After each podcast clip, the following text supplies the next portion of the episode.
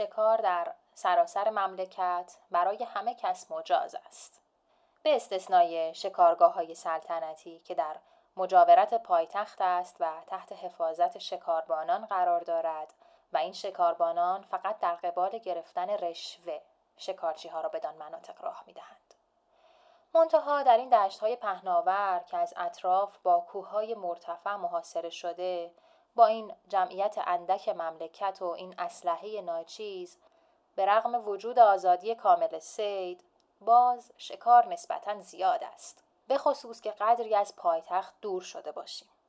دیگر اینکه گوشت شکار چون مانند هر نوع گوشتی فقط به صورت تازه مصرف می شود خیلی مورد توجه نیست و روی هم رفته گوشت دام به گوشت شکار ترجیح داده می شود. مثلا گوشت گوزن هایی که از طرف شاه در شکارگاه سلطنتی شکار می شود و هر کس بخواهد می تواند از آن سهمی برگیرد کلا بدون خواهان می ماند. و چون پوست حیوانات قابل سید را نیز به استثنای گور خر و آرقالی نمی توانند دب باقی کنند همه شکار حرام می شود و بیفایده می. چیزی که شنیدید بخشی از سفرنامه یاکوب ادوارد پولاک بود که در زمان ناصرالدین شاه قاجار در دارالفنون تدریس می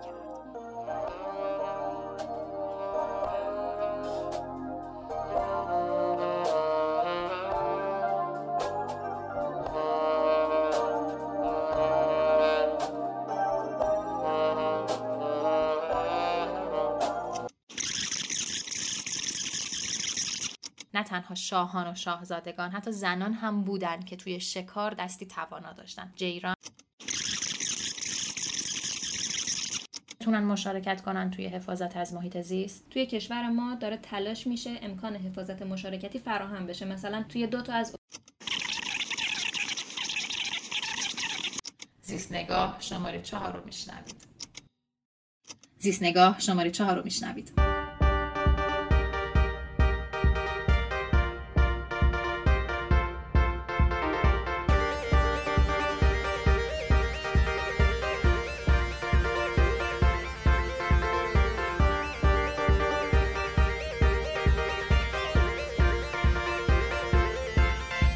شاهان و شاهزادگان ایرانی در گذشته های دور علاقه زیادی به شکار داشتن و هفته ها و ماه ها به شکار میگذروندن و همه بارها و بارها شنیدیم.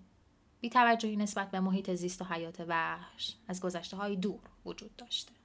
حالا امروز حدود ده گونه جانوری در ایران در معرض خطر انقراضن. یوزفلنگ ایرانی، گور خر ایرانی، گوزن زرد ایرانی و پرنده زیبای میشمرغ که تعدادش کلا شاید چهل تا باشه.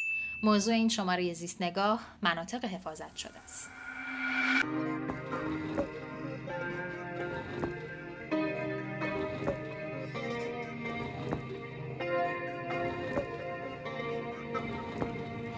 حالا الان سلام من افسانه توکلی. من زهرا منتظری. تا حدود ده دقیقه. با شماییم تا کمی از مناطق حفاظت شده بگیم.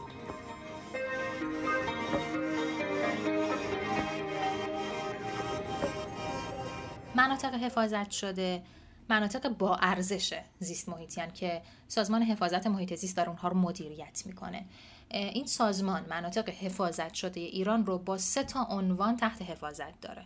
یکی ذخیرگاه زیست کره دیگری مناطق چهارگانه و مناطق شکار ممنوع. سومیش بود. مناطق چهارگانه شامل پارکای ملی آثار طبیعی ملی پناهگاه های حیات وحش و منطقه حفاظت شده هستند. کار ایجاد مناطق حفاظت شده از سال 46 شروع شده. تا قبل این سالها آخه شاهان قاجارمون قرقگاه های سلطنتی داشتن آخه. آره از سال 46 تازه شروع شده. ولی خب تا آخر دولت دهم ده 17 میلیون هکتار از کشور به اسم همون مناطق چارگانه که گفتیم رفته زیر نظر سازمان حفاظت محیط زیست. حالا سازمان حفاظت محیط زیست وظیفش چیه؟ حفظ مناطق حفاظت شده احیا و بهسازی مناطق حفاظت شده و افزایش مناطق حفاظت شده. حالا هدفش چیه؟ حفاظت از زیستگاه ها و حفاظت از گونه های جانوری و گیاهی. آها گونه های گیاهی هم پس مهمه خیلی مهمه بخش مهمی از حفاظت حفاظت از پوشش های گیاهیه خوب.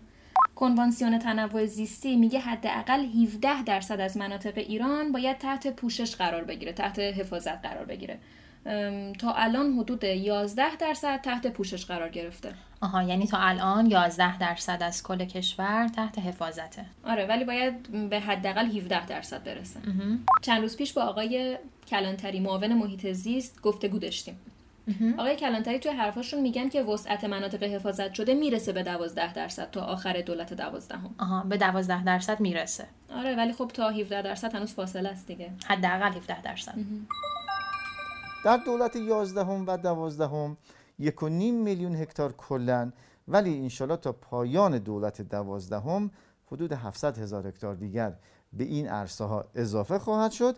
ما در ابتدای دولت یازدهم که ده و دو دهم درصد مساحت کشورمون حفاظت شده بود در پایان دولت دوازدهم به دوازده درصد حتما انشالله خواهیم رسید و این حرکت رو ما برای نسل های بعدی هم انشالله سعی می‌کنیم تقویت کنیم که بتونیم باز مناطقی را از کشور که کمتر دستخوش تغییرات و کمتر دستخوش تعارضات انسانی شده رو برای نسل های بعدی حفظ کنیم.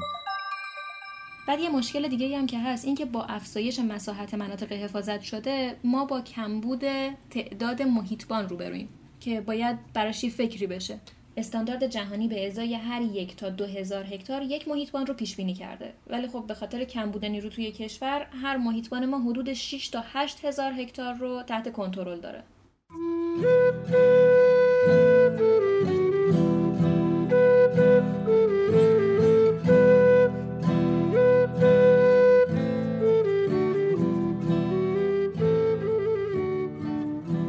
چهارده سالگی که از حرمخانه بیرون آمدم و به حکومت مازندران رفتم تا آخر عمر دنبال کمالات نرفتم و عمر را به لحو و لعب و تنبلی گذراندم. در دنیا هیچ چیز به اندازه اسب خوب و شکار خوب و تفنگ خوب پیش من عزیز نبوده. یکصد و بیست نفر غلام سیاه و سفید از ترکمانان که همگی شکارچی بسیار قابلی هستند. 300 نفر تفنگچی و میر شکار و 600 سرباز اجیر دائمی من هستند تا شکار کنم. می‌خواهم بگویم که دستگاه شکار من از دستگاه شکار بهرام گور هم رو به راهتر است. جرگه بزرگی در کوهی در شیراز کردیم که در آن 540 آهو و قوچ و میش شکار شد. آنچه که در شکار جرگه مازندران شکار شد و میرزا محمد خان منشی من یادداشت کرده بود از این قرار است. شش هزار قرقاول و سی و پنج ببر، هجده پلنگ و شست و سه گاومیش اهلی که وحشی شده بودند و یکصد و پنجاه مرال که گاو کوهی گویند. چقدرها که فرار کردند و چقدرها مردند. خدا می‌داند. از خاطرات زل و سلطان حاکم اصفهان و پسر ارشد ناصر الدین شاه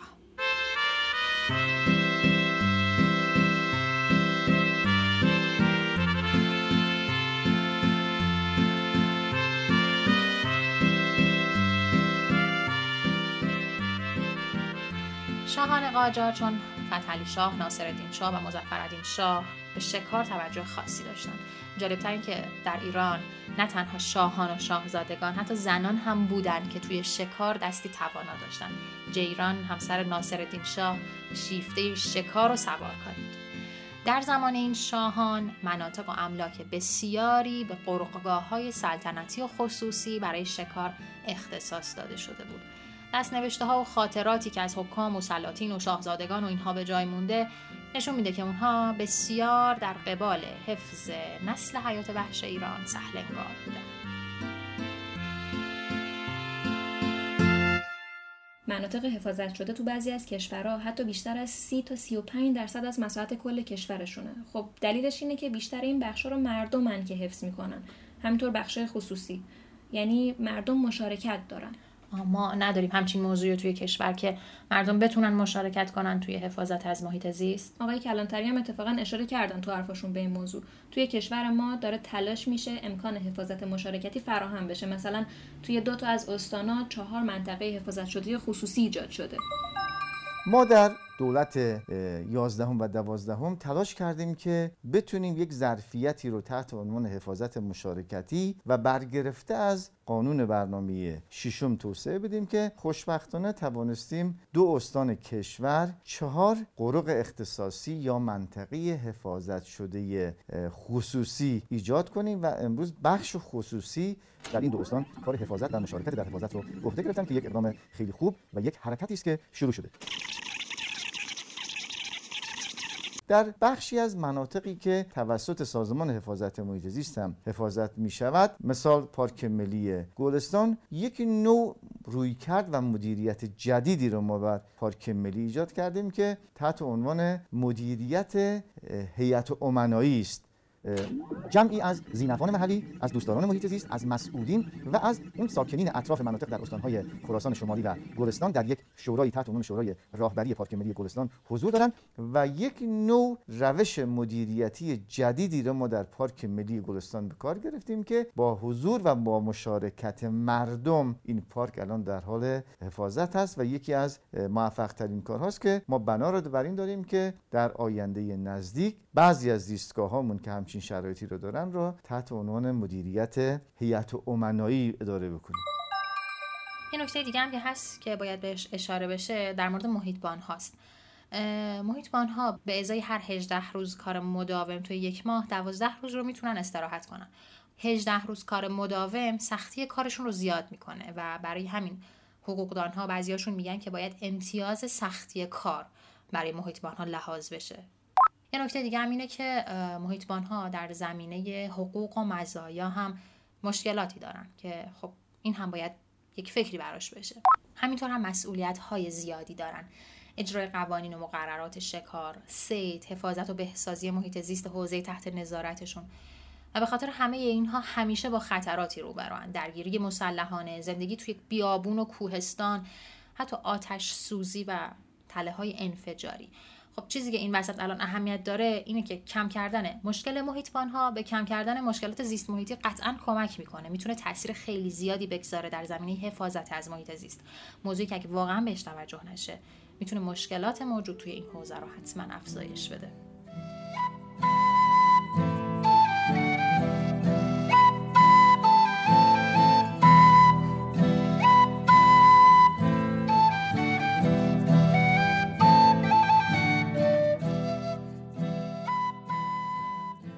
مناطق حفاظت شده محیط های مناسبی برای اجرای برنامه های آموزشی و همینطور پژوهش های زیست محیطی و گردشگری متناسب با اون منطقه. سازمان حفاظت محیط زیست دیدگاهش در حفظ مناطق دیدگاه صرفا حفاظتی نیست. دیدگاهش حفظ با بهره برداری اصولی پایدار و منطقی است که ما بتوانیم این زیستگاه ها و این مواهب الهی رو هم حفاظت کنیم هم بهره برداری کنیم و هم اینها رو بتونیم به نسل های بعد واگذار کنیم. حیات وحش محیط زیست عرصه های طبیعی سرمایه های ملی کشور هستند. بنابراین آهاد مردم در حفاظت محیط زیست نقش دارند. حفظ محیط زیست وظیفه عمومی است. صرفا وظیفه سازمان حفاظت محیط زیست نیست اگرچه سازمان حفاظت محیط زیست مرکز و دبیرخانه حفظ محیط زیست کشور است. مردم کشور ما مردم با فرهنگی هستند مردم دوستدار محیط زیست هستند مردمی هستند که امروز برای محیط زیست ارزش قائل هستند و بزرگترین پشتوانه ما همین افکار عمومی است که پشت حفاظت محیط زیست هست.